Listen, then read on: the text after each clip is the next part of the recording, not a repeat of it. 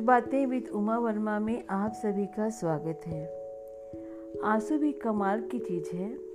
देखने में तो ये शीशे की तरह साफ है, लेकिन ना जाने कितने खोट, कितने मैल और कितने पछतावे अपने साथ बहा ले जाते हैं। किस्मत पहिए की चक्कर की तरह घूमती है, जो कभी ऊपर चली जाती है तो कभी नीचे आ जाती है।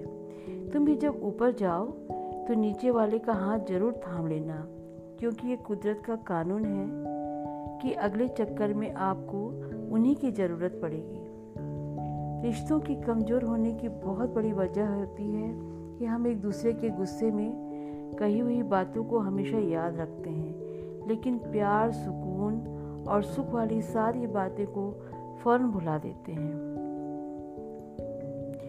ना किसी से आदर्श होने की अपेक्षा करो और ना ही सोचो कि तुम आदर्श हो। तुम दुनिया में सीखने आए हो। कभी गलतियाँ करते हैं, दूसरे भी गलतियाँ करते हैं, बस दूसरों की गलतियाँ आपकी गलतियों से अलग होती हैं।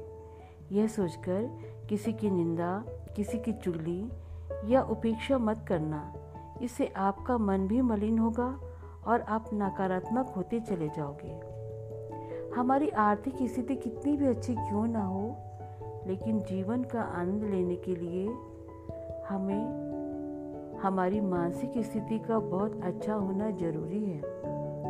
जिस घर में भाइयों में प्रेम और बड़ों का सम्मान होता है, वहीं ईश्वर का निवास होता है। प्यार बांटा तो रामायण लिखी गई, संपत्ति बांटी तो महाभारत लिखी गई।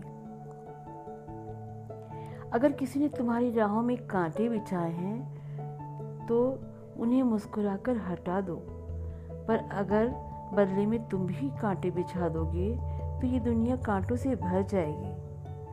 आपको कांटे चाहिए या फूल, ये आपके हाथों में ही है। दोस्तों, मिलते हैं अगले एपिसोड में। तब तक के लिए नमस्कार।